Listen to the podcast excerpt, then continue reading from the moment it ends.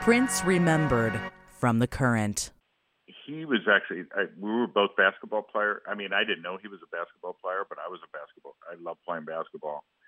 And I sort of, I was, you know, um, and I sort of found out. I mean, we were working there, and I was working on other projects, but I, and I'd run into him. He was very, always very quiet. You couldn't, he, he wasn't somebody you would strike up a conversation with. He was very to himself, and um, we were we were going to we, had this uh, area that we wanted to wanted to put like a ping pong table in or something. And and I said well why don't we put in a basketball court? Everybody likes to play basketball.